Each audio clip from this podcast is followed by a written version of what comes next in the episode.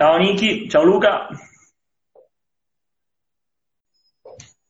Sta connettendo anche Marcella e siamo carichi ragazzi, prontissimi. Eccoci. Aspetta che Ciao, sono tutta tagliata. Ok. Fino a qui mi si vede. Ciao ragazzi. Dicevo giusto che infatti quando si fa una ripresa video, perché mi è capitato un paio di persone che facevano la ripresa così, però dice ragazzi è un po' inquietante la ripresa, spazio Col telefono qua. altrimenti cazzo se mi stai sul naso, mi respiri addosso. Allora, iniziamo a essere un po' Dai, di... un po'. E io inizierei a dire esattamente di che cosa andremo a parlare in questa diretta, Vai. Definire un po' gli argomenti e tra tutte le domande che ci erano arrivate c'erano alcune che secondo me erano parecchio, parecchio, parecchio interessanti. La prima del caro Daniel Cordoni, che non so se riuscirà a connettersi con noi eh, qui alle 18 perché aveva scelto alle 20, ma è una gioia per Daniel, era proprio come andare a combinare lo studio con la pratica, che è una cosa che sembra banale ma non lo è. E poi un'altra domanda molto interessante che mi ha fatto era come andare a eh, crearsi una conoscenza di base in un determinato argomento e in quale momento inizia il processo di verticalizzazione, cioè in qual è il momento in cui decidi ok, mi devo specificare. Ciao Letizia, ciao a tutti quelli Ciao che. Iniziamo con le domande leggere, quindi. Vai. Iniziamo, io inizierei subito con quella dello studio della pratica perché secondo me è molto molto interessante e poi dovete sapere che Marcella è una che studia come le bombe, ogni giorno mi manda lo screenshot di un corso diverso, di una nuova certificazione che ha fatto, e quindi Che sono i corsi che, che mi consiglia Valerio. Poi io ti indico Esatto. così perché sei sopra. il pusher della droga. Esatto, quando non sai cosa fare chiedi, ah, Vale, che, che studio, che studio posso fare? Cosa mi studi adesso? E lui ti Allora. lancia subito delle idee.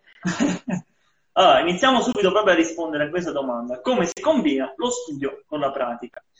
Partiamo dal dire che eh, quando andiamo a fare determinate cose per come funziona il nostro cervello, ciao Daniel, sei appena connesso? Eccolo, ce l'ha fatta. Stiamo per rispondere poi alla tua prima domanda, Daniel, ovvero come andare a combinare studio e pratica. Quindi dobbiamo ragionare su queste cose, che il nostro cervello ha determinate esi- esigenze, ovvero ha bisogno di costruire su delle basi precedenti, ha bisogno di trovare un ordine nelle cose che fa e ha bisogno di creare delle relazioni con altre cose che conosce.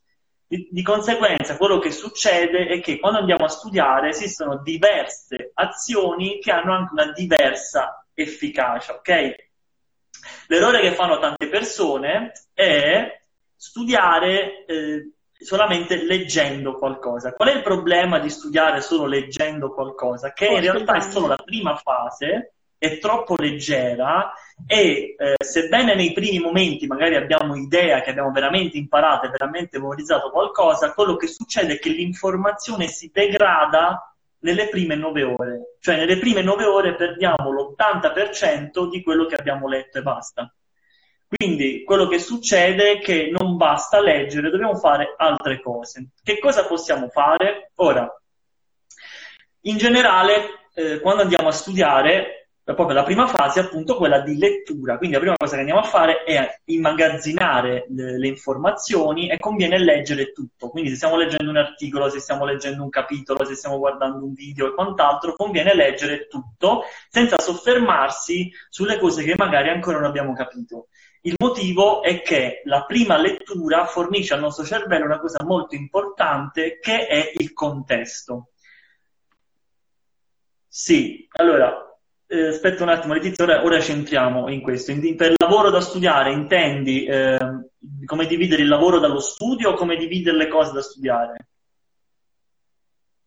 Ora, Secondo me intende come combinare nella giornata lavoro e studio, poi magari diciamo un po' qual è la nostra routine, Sì, le nostre sì. abitudini. Allora, la prima cosa che bisogna fare appunto è, è ragionare appunto qual è la propria situazione, proprio per iniziare a combinare, comunque stavo dicendo che poi bisogna fare delle cose pratiche.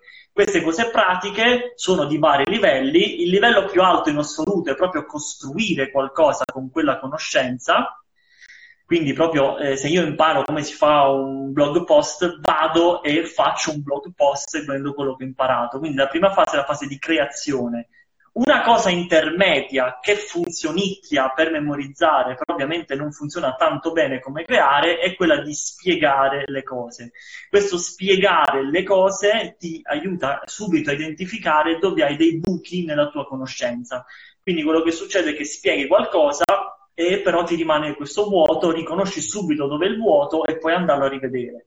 Quindi in teoria una, una, buona pratica di studio che possiamo applicare tutti i giorni è proprio quello di leggere qualcosa, successivamente dividere questo qualcosa che abbiamo appena letto in tanti capitoli, in tanti pezzi, in tante cose importanti e c'è una tecnica molto importante per farlo, che è una tecnica di acquisizione delle note, che poi magari eh, spiegherò in qualche stories perché è abbastanza interessante, abbastanza complicata anche da spiegare così, e poi successivamente prendere questi piccoli concetti, questi piccoli pezzi e rispiegarli farli da un'altra parte senza guardare, quindi su un foglio di carta, su un blog post, in una stories, in un commento su, su YouTube, su Facebook, a se stessi, anche solo parlarne e quant'altro, eh, aiuta veramente tantissimo a memorizzare. Che è un po' quello che fai tu nelle storie tutti i giorni.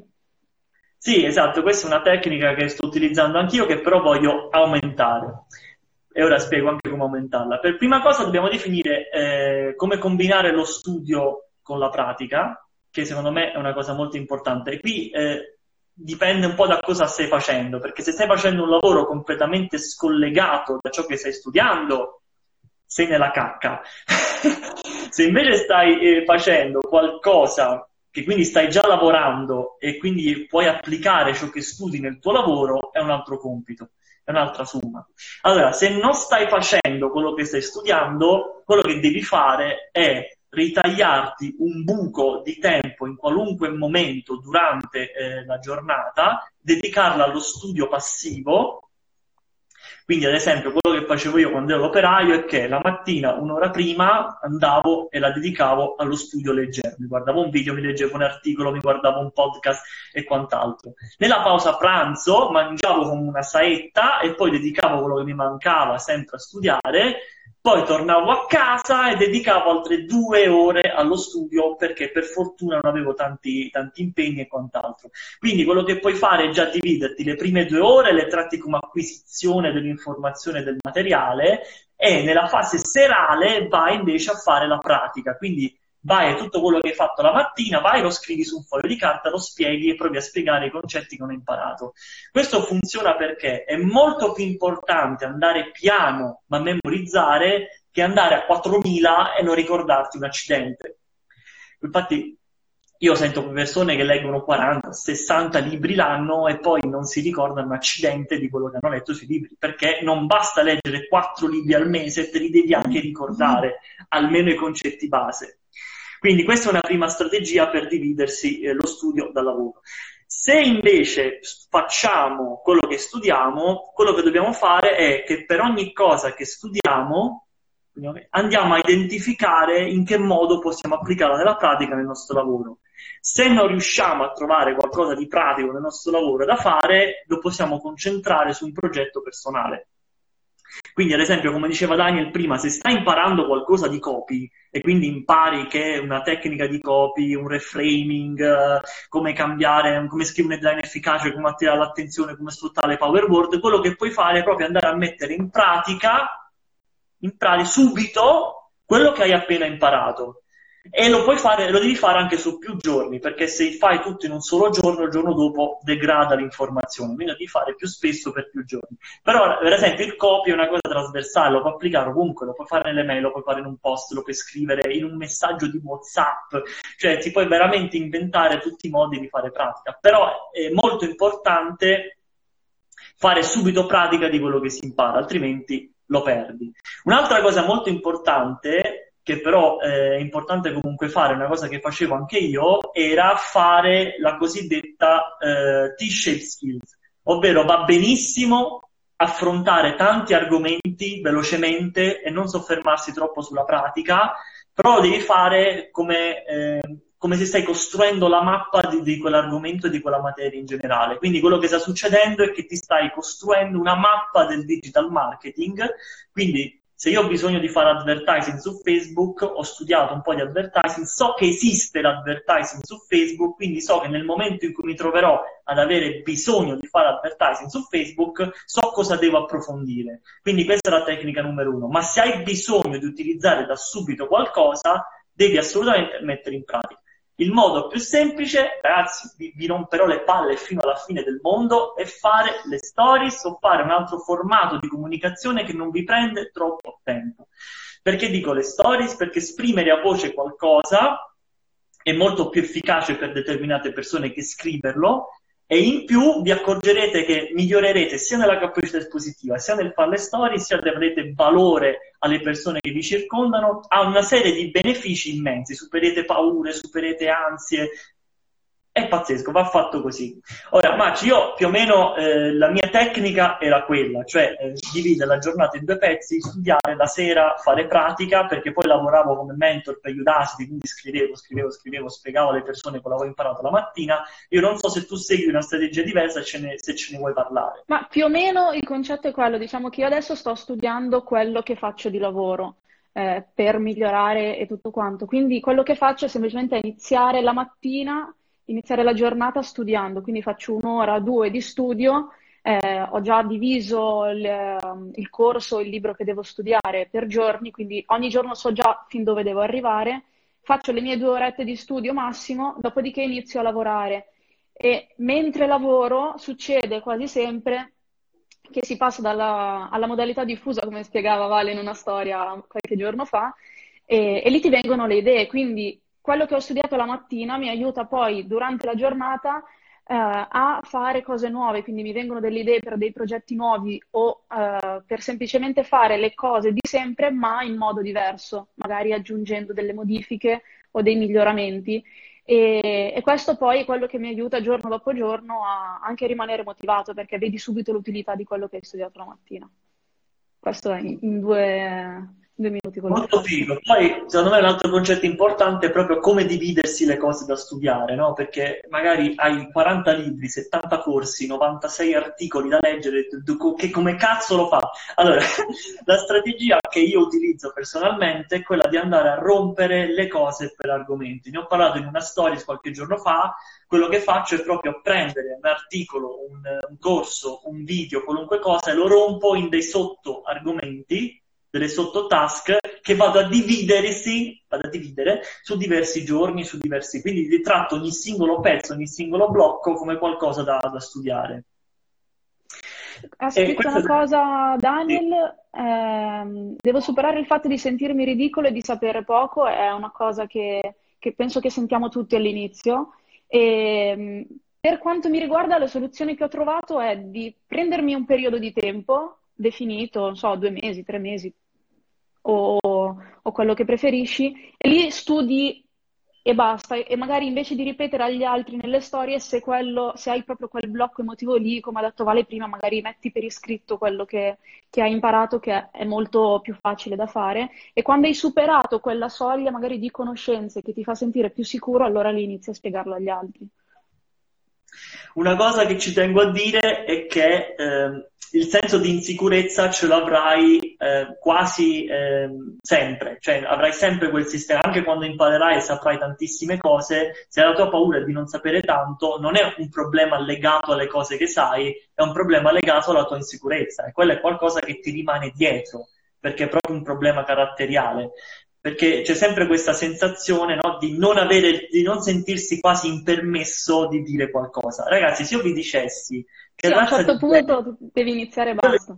Io vi dicessi che razza di contenuti la gente pubblica sui social in generale, se, se uno lo guardasse, quindi io non credo che una persona, che qualunque cosa voi abbiate da dire, se la dite dalla vostra prospettiva, se aggiungete qualcosa di interessante, se aggiungete qualcosa, avrà, sarà comunque di interesse a qualcuno.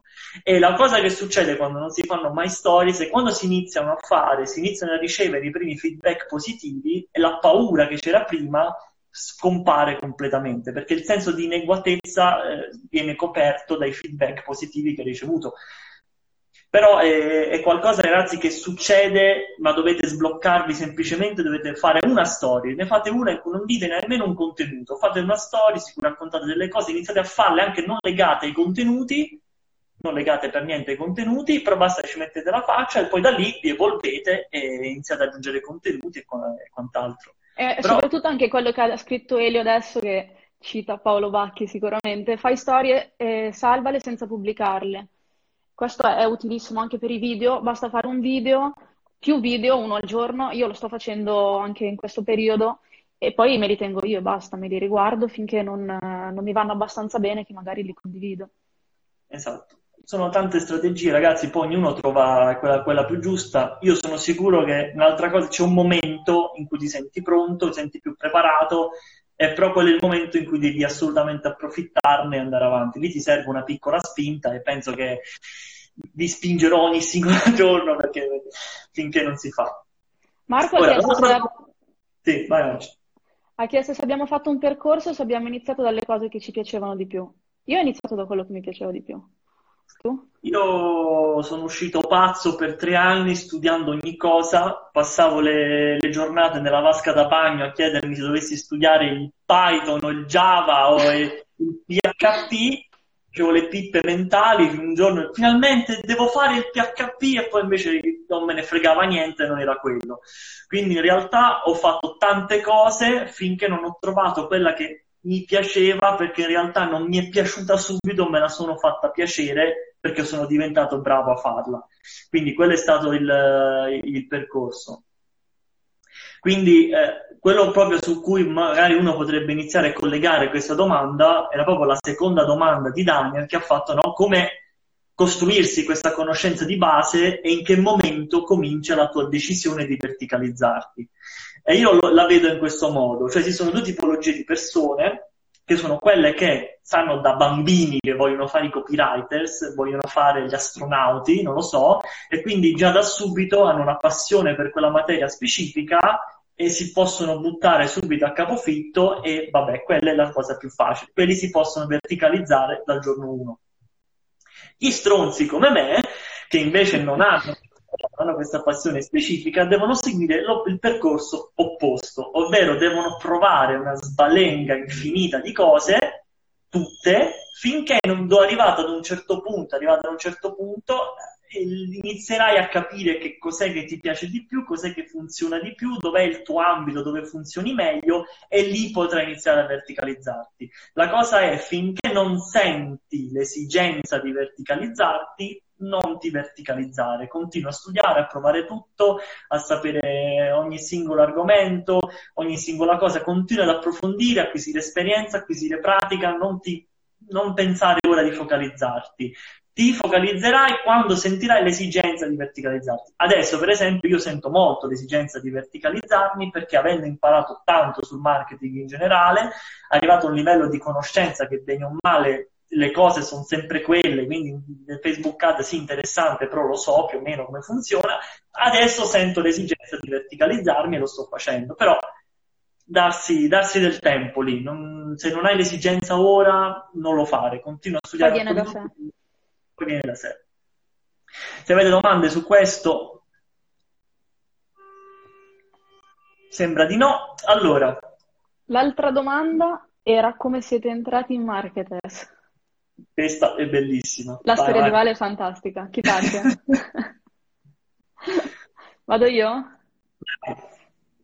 Allora, in realtà io mi sono avvicinata a Marketers e ho conosciuto Dario dal punto di vista di studentessa, perché ho iniziato a comprare i corsi, ho preso prima Instagram on Fire e poi ho comprato a Philobook, o forse il contrario, e da lì ho iniziato per un anno a provare a, a, lanciare delle campagne, ho aperto il mio primo blog, grazie a questo primo blog avevo iniziato qualche piccola collaborazione, ma proprio piccola piccola collaborazione, e poi mi ero iscritta anche alla masterclass di Facebook Advanced con Francesco Agostinis e da lì eh, poi eh, seguivo sempre più assiduamente Marketer, Sedario e tutto quanto, le community soprattutto, fino a che un giorno hanno pubblicato l'annuncio, non mi ricordo se Luca Crisi Ferrari o Gabriele Fiorani hanno pubblicato l'annuncio che cercavano dei collaboratori per gestire i gruppi Facebook proprio.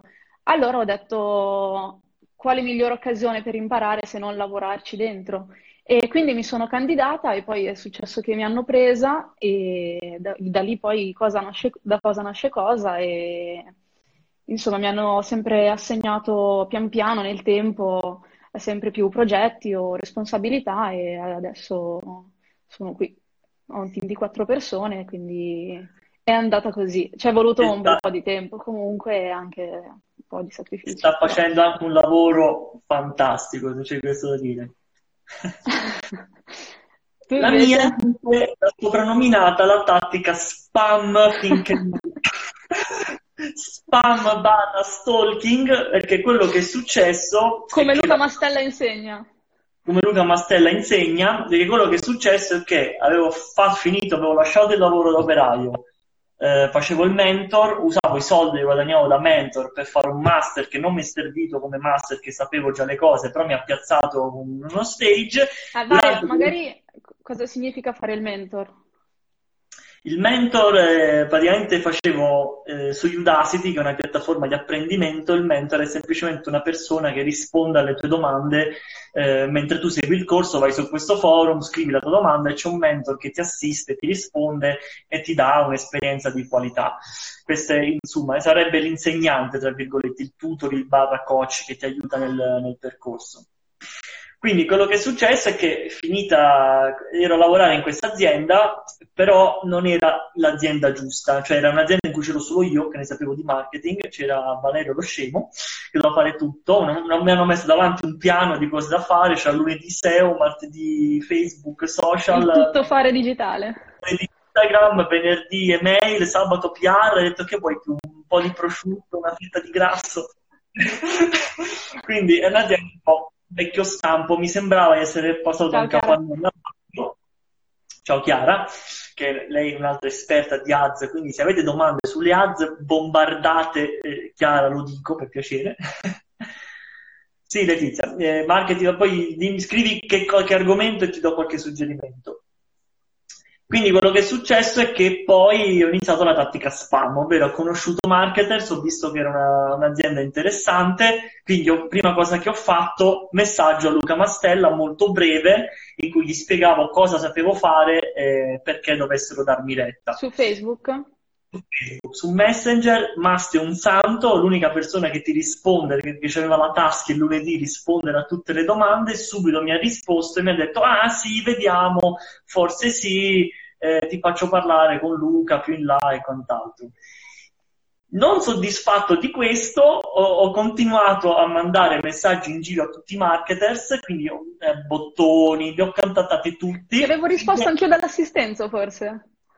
In assistenza ora rompevo Eleonora. mi, mi mandava i messaggi in assistenza, voglio lavorare con Marte, dovevo andare il form, ho compilato il form, però come vi dico, come ho capito subito, i form, i curriculum, questa roba qui non serve, cioè non è efficace quanto dovrebbe essere, che finisce in una lista di persone, quindi no, quindi quello che ho fatto, ho preso la mail di Vittorio Civinini e gli ho mandato una mail clickbait di, delle peggiori che uno potesse scrivere. Il titolo ho bisogno di, di 57 secondi, una cosa del genere, il 7 l'ho messo così, non lo sapevo nemmeno per il numero di marketing, però quello che è successo è che mi ha risposto anche Vittorio, quindi mi hanno risposto Luca, mi hanno risposto Vittorio, e il povero Luca Crisi Ferrari si è trovato con Mastella che gli diceva Mastella che diceva guarda c'è questo ragazzo che vorrebbe entrare. Poi è arrivata Vittorio guarda c'è questo ragazzo che vorrebbe entrare. E lì eh, Luca infatti la prima chiamata che mi ha fatto ma io sono un rompicoglioni.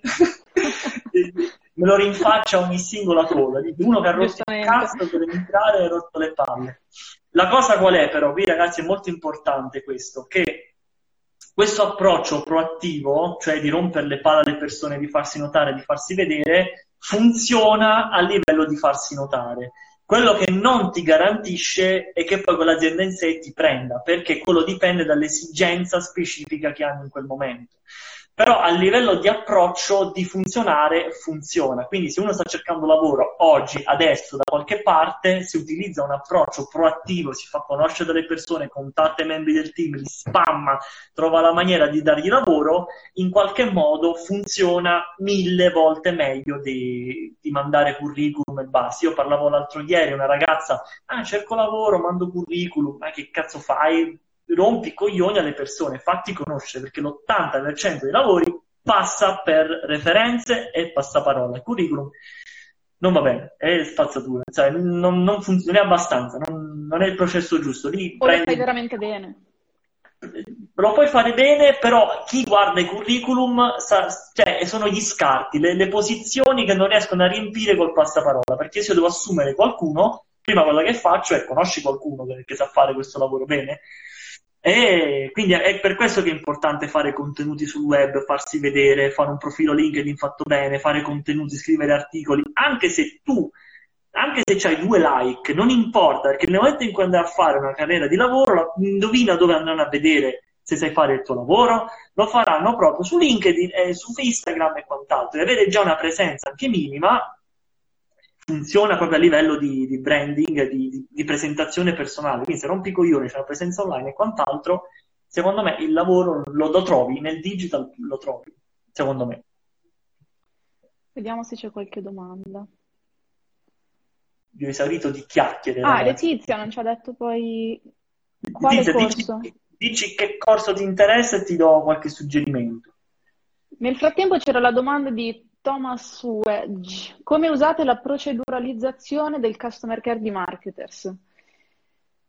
Ed è, è tosta, però provo a essere, provo a essere breve. Eh, vabbè, intanto premetto che l'arte delle procedure l'ho imparata da Luca Crisi Ferrari. Chi c'era al Marketers World sa di cosa parlo. Questo lo dobbiamo dire.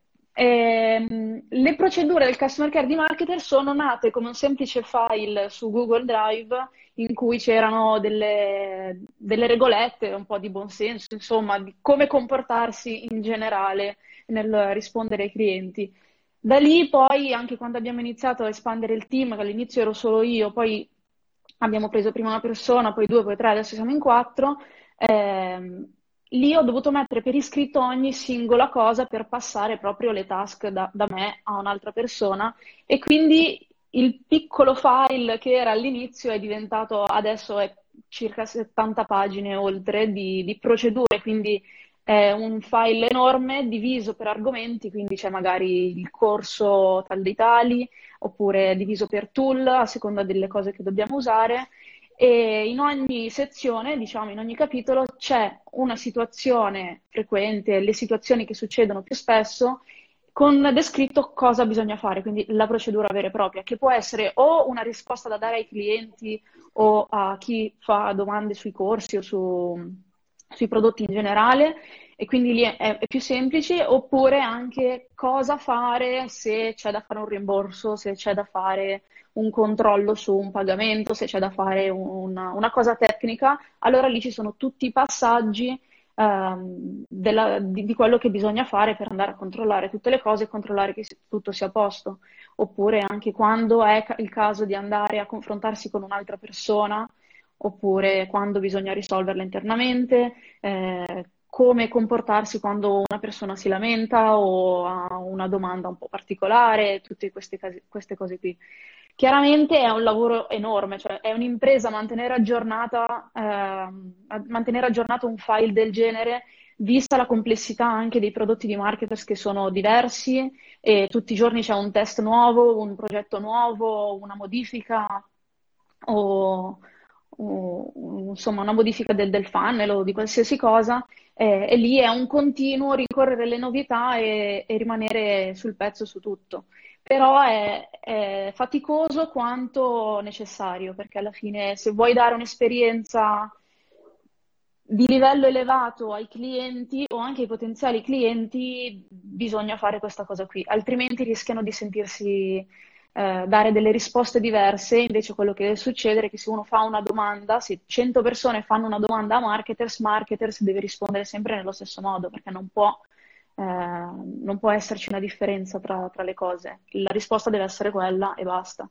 E, E lì anche tutto il, il trattamento che hanno i clienti e tutte queste cose qui. Poi, vabbè, ci sono anche i trucchi del mestiere che non è la sede.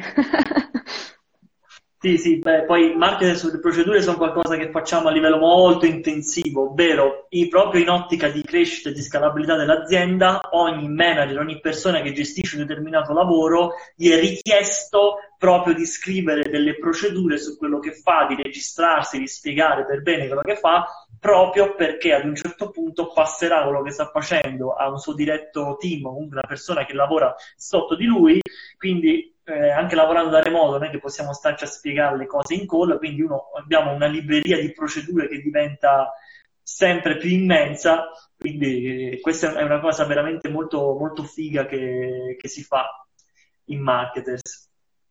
Poi Angeli, te, Angeli Marco, te hai fatto una domanda molto interessante, ne approfitto che sei qui, e mi hai chiesto no, cosa ti ha dato la spinta per eh, continuare nonostante i, i, buchi di difficoltà. Io a questo ci ho ragionato perché in realtà eh, sono tante le cose che ti spingono a fare determinate cose, no? soprattutto poi perché questa è una cosa evergreen, cioè una cosa sempre verde, anche quando inizi a lavorare, anche quando soddisfi i tuoi sogni, ne verranno sempre degli altri da riaggiungere, da realizzare quindi arriverai sempre ad un momento che hai sempre bisogno di una spinta, hai sempre bisogno di qualcosa che ti spinge al di sopra e che ti fa andare avanti. Quello che dico, quello che dico, quello che mi ha spinto era l'odio totale per quello che facevo, che questo comunque ha aiutato. Avere qualcosa che non vuoi fare, che detesti, ti spinge poi a migliorare, cioè non essere soddisfatti della tua situazione attuale io non, non, non, la vedrei come un difetto, come una cosa da vivere male, la vedrei come una cosa che ti spinge a migliorare e a superare subito tutte le difficoltà che ti trovi davanti. La seconda cosa è che eh, questa è una cosa molto importante che anche in marketing noi spingiamo davvero tanto, ovvero cerchiamo sempre di mettere le persone a fare ciò che vogliono fare, perché è un po' una mission aziendale per mettere le persone di fare ciò che vogliono fare, quindi quello che diciamo sempre è di eh, proprio gli insegniamo proprio come si fa questa cosa.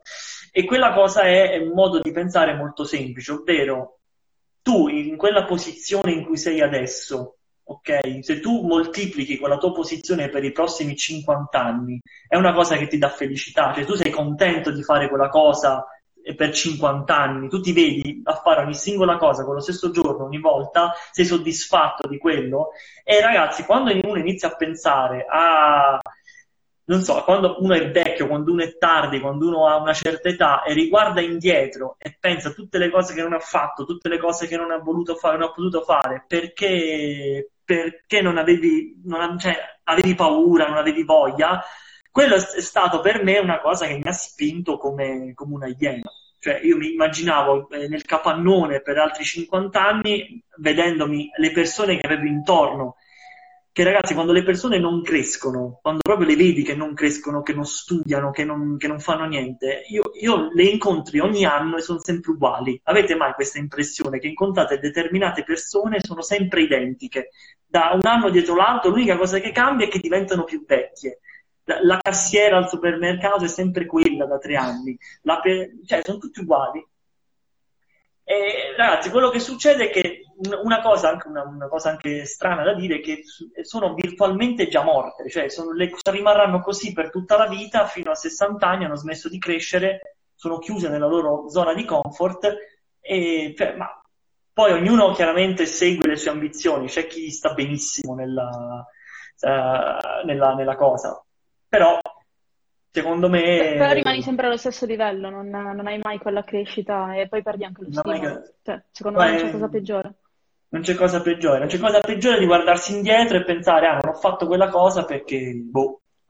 Sono quelle persone che poi dicono che gli anni volano perché effettivamente se fai sempre le stesse cose poi ti sembra che, che il tempo sia volato. Invece è più bello guardarsi indietro e dire quest'anno ho fatto tutte queste cose e quello lo puoi fare soltanto se, se continui a migliorare tutti i giorni. No, infatti una cosa che diceva Dario, che è verissima, è che quando il tempo dice che il tempo passa velocemente quando ti diverti. In realtà, quando fai tante cose, quando hai tante esperienze, quando impari tante cose, il tempo si rallenta, perché la tua percezione del tempo è data dalle cose che fai e dalle memorie che hai. Quindi se ogni giorno impari, ogni giorno studi, ogni giorno fai esperienza, ogni giorno esci, ogni giorno, a parte ti sembrerà di vivere, proprio ti sembrerà di, di, vivere veramente, il tempo passerà lentamente, proprio a rallentatore. Infatti, se pensi tre anni che facevo l'operaio, sono volati. Quest'anno di marketing, che facendo quello che mi piace, sembra non finire mai. Cioè, Nel senso buono. Quindi, volete vivere di più, fate cose fighe ogni giorno, crescete, studiate, datevi da fare, fate ciò che volete fare e iniziate a superare piano piano tutte le vostre paure perché eh, ne, ne vale la pena. Ragazzi, se avete domande scrivetecele, se no continuiamo con quelle che ci avete fatto nella, nelle storie di ieri. Grazie Vincenzo, anche se non so perché. Una domanda che ha fatto Eleonora Principi, come si passa dal customer care alla vendita? Secondo me è una domanda bellissima, perché il customer care e la vendita in realtà sono due cose separate, devono rimanere separate. Però nel customer care c'è quella, quell'attività che, che viene chiamata ricerca dei fatti, che sarebbe quando tu parli con un cliente o con un potenziale cliente che magari ti sta chiedendo di acquistare un prodotto, ti sta chiedendo delle informazioni su quel prodotto, tu invece di rispondere basta, devi fare a tua volta delle altre domande. Domande che ti servono a capire meglio le sue esigenze, la sua situazione, perché vuole comprare quel prodotto, perché è interessato a quella particolare cosa e in questo modo, se ovviamente la persona è predisposta a, ad aprirsi e a raccontare un po' quello che, che, è la sua esperienza e la sua esigenza, lì riesci magari a capire che oltre a quel prodotto potrebbe servirgliene anche un altro, oppure quello che lui aveva in mente era in realtà il prodotto sbagliato. E questo poi eh, crea una raccolta di informazioni che possono poi essere mandate al reparto vendite o eh, nel nostro caso magari eh, inserite nella, nella, lista di attesa di quel particolare prodotto o comunque poi si passa alla fase della vendita, ma sono comunque due cose differenti. Però il customer care e la vendita e il marketing devono sempre collaborare, essere collegate.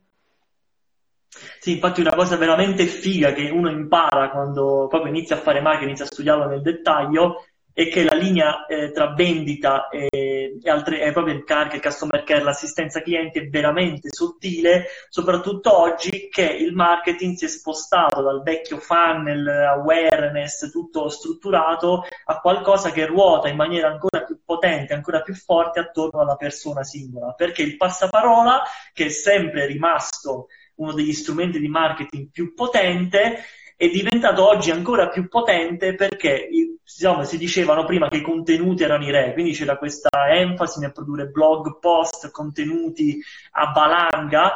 Ora, dopo tre anni di content is king, siamo talmente pieni di re che non se ne può più, capito? Quindi tu cerchi una cosa, non la trovi perché c'hai 8000 blog post che dicono la stessa cosa, quindi adesso l'attenzione si sta spostando verso proprio l'attenzione, verso avere pochi clienti, verso averli bene, quindi oltre a vendergli qualcosa, la vendita la fai in maniera molto più soft, la fai seguendo dei metodi funzionali come quelli del mello marketer, dove la prima cosa che fai è dare valore quindi eh, tenere a quella persona, tenere i suoi obiettivi, tenere a quello che vuole raggiungere, quello che vuole fare e aiutarla piano piano a fargli capire che il prodotto che hai è anche una soluzione che gli può interessare e che può far parte della sua, della sua vita. Poi ovviamente c'è la differenza tra vendita soft, vendita a freddo, compra ora, però quello sono cose che comunque si fanno, c'è un certo punto in cui si spezza la linea e diventa un compra ora, però sono cose che succedono alla fine del, del funnel, no? arrivi alla fine del funnel, c'è la pagina di vendita, hai visto tutti i contenuti di valore, quindi sicuramente ti verrà voglia ad un certo punto di, di comprare. Allora, poi c'era un'altra domanda che aveva fatto Eleonora che riguardava una cosa molto interessante perché era molto originale, no Marci, questa te l'avevo anche eh, linkata, che era quella proprio di come ottenere sondaggio e feedback in un ambiente offline, perché online ci viene in mente, ok, il typeform, la survey, la mail, e questo è molto importante perché? Prima di tutto perché sicuramente la maggior parte delle aziende ancora lavora tantissimo offline, sono veramente poche le aziende completamente digitalizzate.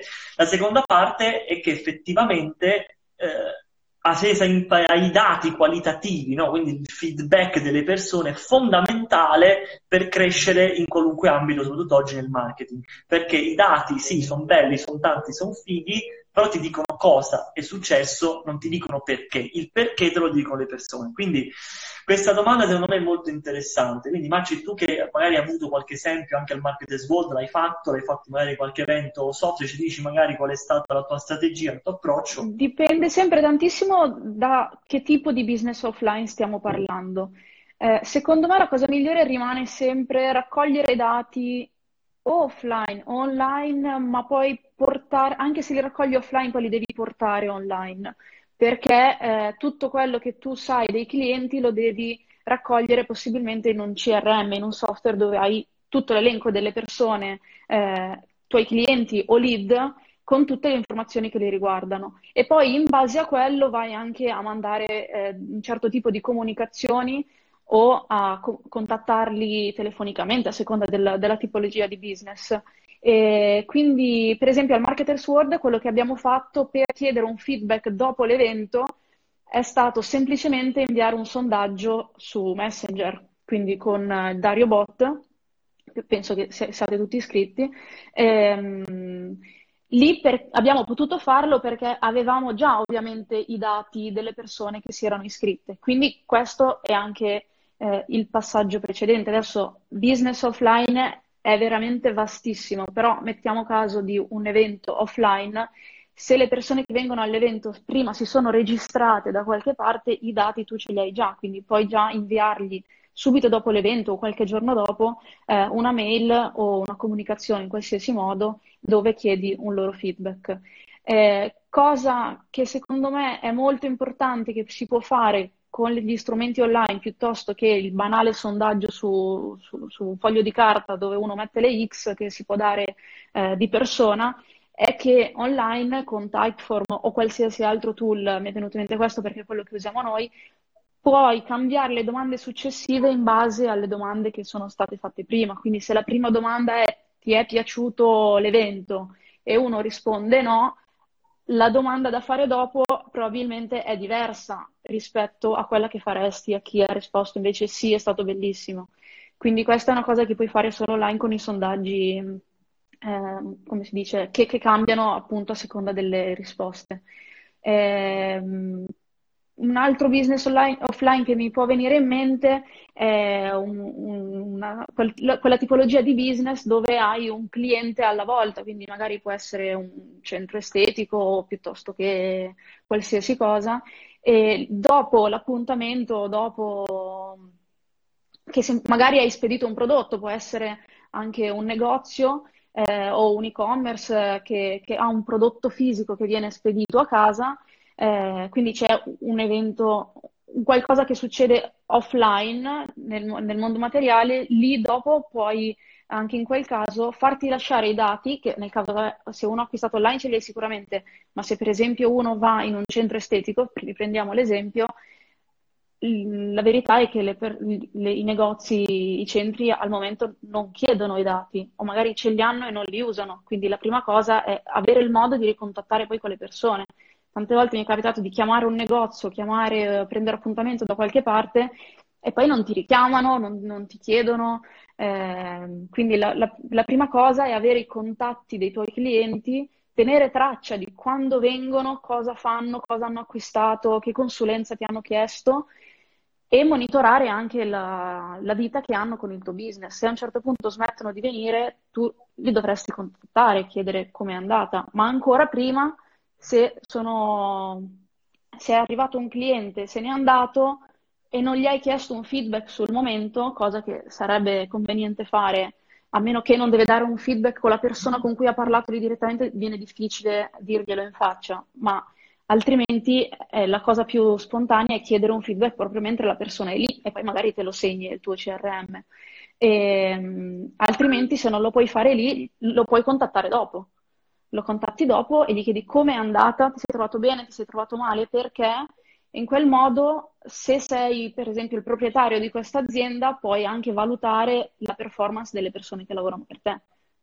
Questo Ecco, Beh, un'altra cosa sono, che... Ho dato tanti spunti perché la domanda era un po' generica, però comunque... No, un'altra cosa che mi viene in mente in questo caso è proprio quello di andare a utilizzare i bot. Per quale motivo dico i bot? Perché eh, attraverso il bot piuttosto che con il Typeform puoi andare a creare un'esperienza un po' più interattiva o comunque puoi dare l'impressione che l'esperienza sia più interattiva e risparmi anche tanto tempo perché riesci ad acquisire il contatto mail il contatto telefonico quasi immediatamente perché tutte le persone ci hanno inserito su Facebook, quindi riesci subito a, ad acquisirlo. La cosa figa è che avendo anche il QR code del bot, tu ad una persona puoi semplicemente dirgli ok, scannerizza in italiano questa questo codice e se completi tutto il sondaggio magari ti do un bonus per la prossima volta.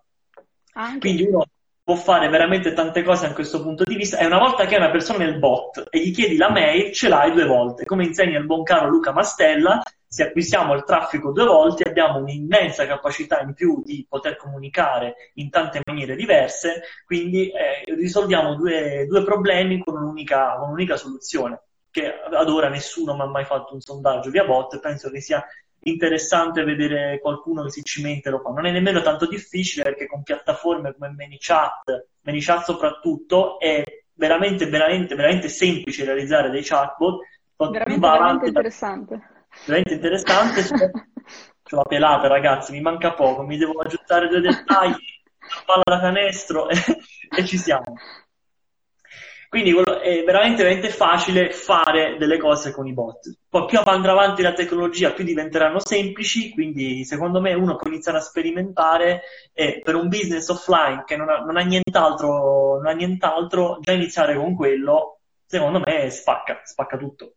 Molto, molto, Anche una lezione di yoga, come, come hanno scritto qui, le persone che partecipano a una lezione di yoga, se dà il caso che siano interessate allo yoga, quindi se tu gli chiedi l'email o semplicemente il contatto messenger per tenerli aggiornati sulle novità del settore o su quando ci sarà il prossimo evento, la prossima lezione e via dicendo, le persone sono anche contente di darti il tuo contatto. E poi Bene. da lì è, ti si apre un mondo perché sempre nel rispetto della, della privacy e, e, di non, non metterti a spammare le persone, però puoi nei, nei, momenti giusti andare a chiedere un feedback su quella particolare cosa in cambio magari di, di, di valore, di una novità o come, come, dicevi tu. Esatto. Vale si sta mastellizzando. esatto. Poi Alberto aveva detto una cosa eh, dicendo che se tutti tenessimo questo stile di vita, ovvero di fare quello che vogliamo fare, tante cose andrebbero meglio, ma tra il dire e il fare c'è di mezzo il male. Ora, su questa cosa, su questo, su questo questa battuta, diciamo, questo, questo proverbio, eh, diciamo che quello che uno verrebbe da dire, sì, è vero, tra dire una cosa e farla c'è un enorme ostacolo in mezzo, poi la differenza tra chi ottiene quello che vuole e chi non lo fa è che chi vuole farlo, quell'ostacolo in mezzo lo attraversa. Perché quello che succede è che quando si è all'inizio dall'altra parte ci si lamenta e ci si crede di non essere in grado. Qui torniamo un attimo al discorso delle stories, che non le voglio fare, ho paura. Eh. Sei in una, una, posizione in cui non ti credi in grado di fare qualcosa, non la fai e nel tempo costruisci delle scuse, una zona di comfort, un'abitudine intorno a quella cosa e quindi rimani per sempre lì. Quello che succede, che va capito invece, è che proprio il percorso di attraversare l'oceano che ti rende quella persona in grado poi di fare quello che vuoi veramente fare. Perché è un percorso lento, lentissimo, perché siamo creature biologiche, non siamo un robot, per mettere qualcosa nel cervello, per cambiare la nostra testa ci vogliono anni però prima lo inizi a fare, prima ti rendi conto che il miglioramento è possibile, perché questo è un dato scientifico, ragazzi, possiamo cambiare due terzi di quello che abbiamo nel cervello, quindi la maggior parte di ciò che ci alziamo, la maggior parte del nostro carattere, la maggior parte del modo di lo possiamo cambiare a piacimento, tra virgolette, se mettiamo il lavoro nel farlo, perché bisogna riconoscere questo che siamo molto più scemi, molto più banali di quanto sembriamo, ovvero la maggior parte dei nostri pensieri non sono i nostri, perché vengono da una parte inferiore del nostro cervello, la maggior parte delle nostre abitudini, cioè noi facciamo le cose perché c'è una riga nel nostro cervello che ci dice che ad azione A corrisponde eh, reazione B. Quindi, man mano che inizi a smontare le reazioni B sbagliate e alla reazione A inizi a metterci quello che vuoi, formi delle nuove abitudini e quindi vai a trasformare chi sei. Però è qualcosa di lento e non bisogna mai nascondersi dietro la scusa del no, è perché beh, dietro le persone che ottengono risultati c'è persone che si mettono lì e iniziano piano piano a cambiare chi sono. Perché se oggi non sei una persona in grado di fare quello che vuole, devi cambiare e diventare quella persona lì e ci vuole davvero tantissimo tempo. Il problema, come ha detto Daniel ora, è che la nostra società non ci, non ci forma per, per, per, crescere, ci forma per rimanere come siamo. Cioè, una persona a scuola sbaglia, un asino, fa un errore, sei un coglione, eh, non sai studiare, sei un imbecille, ci vai, vai all'angolo, quando in realtà quello che succede è che dovrebbe succedere il contrario. Quando sbagli dovrebbero, dire, dovrebbero dirti è normale, insisti finché non ce la fai, e in generale è una società che detesta il fallimento e preferisce il comfort che per fortuna nel tempo questa cosa sta cambiando perché stiamo andando un po' a prendere determinate cose occidentali, a parte il tritato di corno che non serve a niente, ogni tanto prendiamo anche qualche filosofia utile, sì, vabbè, non so, le ossa della tigre del Bengala. Questo come ti è venuta? Le ossa della tigre del Bengala nella cucina cinese che ti fanno ricrescere i capelli, le ho provate, non funziona.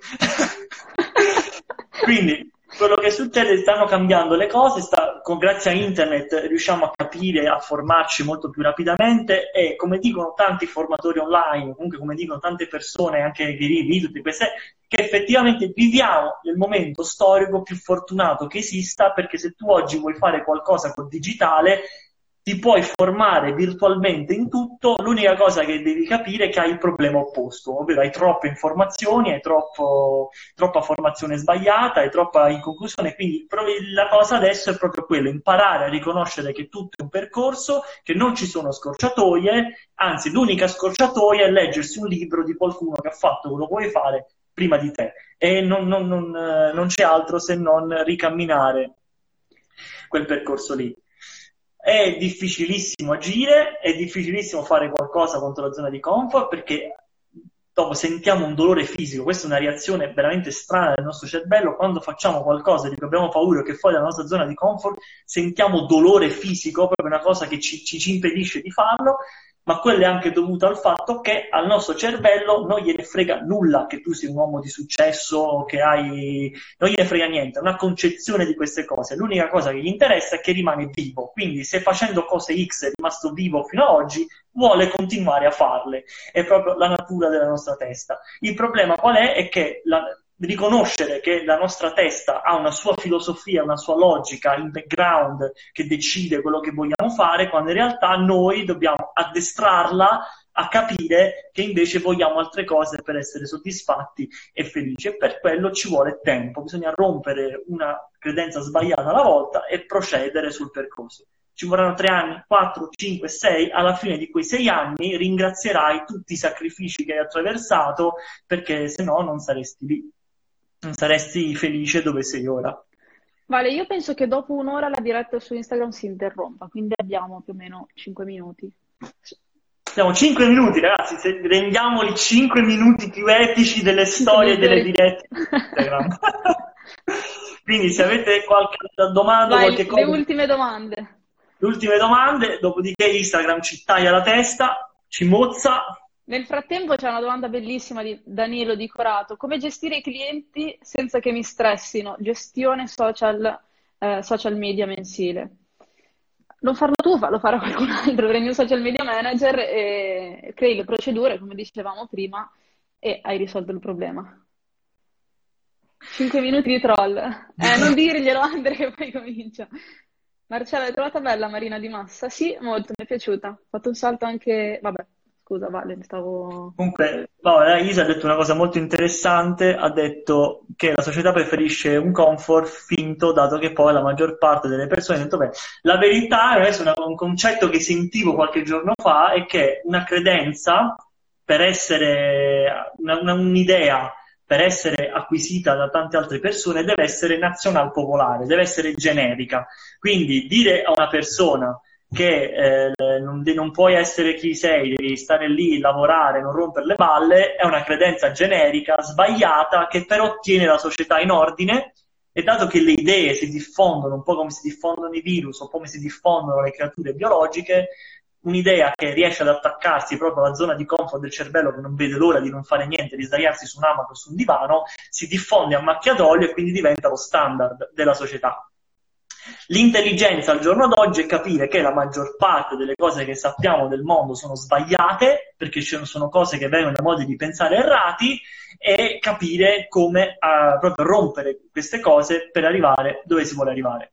Questa è una cosa molto importante, proprio mettersi in testa di arrivare dove vuoi arrivare e non ti arrendi finché non ce la fai. Durante questo percorso farà schifo, avrai degli ostacoli, delle cose orribili, ma ce li hanno tutti, questi ostacoli e questi problemi. La differenza è tra chi li supera e non li supera, perché se ci guardiamo intorno e chiediamo a ogni persona per strada, ognuno ci avrà un cazzo, una tristezza, un problema, un ostacolo. Anche la persona più ricca di questo mondo ci avrà un passato triste, le lacrime agli occhi, mi si è rotta la Porsche, Ognuno ha una prospettiva disfattista sul proprio, eh? chi fa la differenza, chi inverte il pensiero. Anziché pensare alle cose negative, smette di lamentarsi e dice ok, se ci deve essere un pensiero nella mia testa deve essere positivo, si costruisce un frame positivo e piano piano si cambia finché non raggiunge il suo risultato. Che Giuseppe, la mia testa dice di non usare bot per i G. Se la tua testa dice così e se la, la, la testa fai quello che ti senti anche perché ultimamente eh, diciamo stiamo notando che non è non sono anche è, è difficile stiamo... usarli bene è difficilissimo usarli, usarli bene. bene. se non li sai usare bene e sono strumenti anche abbastanza cioè onestamente non, secondo me non, a lungo termine smetteranno di funzionare anche perché ora stanno dilagando con tanti servizi scam che, che ti crescono fuori, quindi vi arriverà a un certo punto in cui esploderà, Instagram bannerà tutti, quindi conviene crescere in organico, secondo me, trovare la strategia giusta per crescere tra alze organico, perché è meglio 20 follower che guardano quello che fai, che non averne mille che non gliene frega un cavolo di balle. Questo è almeno il mio, il mio ragionamento. Grazie Daniel. Eh, Marco, ti ho messo qui il link marketers.media slash assistenza, lì trovi le domande frequenti e puoi anche contattarci se vuoi dei consigli sul corso giusto, cose così. Sì, se invece non vuoi dei corsi marketers particolari che magari stai aspettando di lancio ti vuoi mettere in fila, tanti corsi gratuiti, io consiglio sempre tre piattaforme che sono HubSpot, Academy, tanti corsi bellissimi, Udemy, perché ci trovate tanti corsi di marketing che se siete ad un livello intermedio vanno benissimo, costano 15 euro quando fanno i super sconti, che ne fanno tanti. Coursera, che è un'accademia online che è in partnership con le università, quindi trovate tante università che mettono i loro programmi, i loro corsi online in maniera gratuita. E in italiano, ragazzi, onestamente, a parte le community marketers, a parte tante community privilegiate di, come quella di non mi ricordo il ragazzo Giuseppe Sapienza che fa un corso di Swift e quant'altro, non ne conosco davvero, davvero tanti, perché adesso stiamo arrivando con i contenuti online di valore in Italia, quindi ci vorranno 3-5 anni, non vedo l'ora di avere dei corsi in italiano da potervi consigliare. Questa è la somma. Grazie, detto questo mi sa che siamo arrivati al limite di orario, prima che Instagram sì, ci ammazzi. Sì. Quindi per noi credo che sia stato un super piacere. Dopo farò una stories, magari ci date un po' di feedback, cosa vorreste, che altri vorreste nelle dirette, se volete gente con i capelli perché i pelati vi fanno schifo, cose del genere. E niente, spero che vi sia piaciuta. E... Si ripeterà presto, diciamo. Si ripeterà. Anticipiamo. Anticipiamo, si ripeterà presto perché secondo noi sono delle opportunità di crescita per noi che mettiamo la faccia in una stories. E ragazzi, se volete vedere eh, l'orrore nella faccia di qualcuno che faccia stories, guardatevi le mie prime stories di un mese fa e guardate la differenza magari di esposizione rispetto a ora e capite che se ci riesco io a migliorare un po', ci può veramente riuscire chiunque. Questa è la baseline. Quindi fatevi sorte, ragazzi. Dai, vi rompo Alla il coglione. Prossima.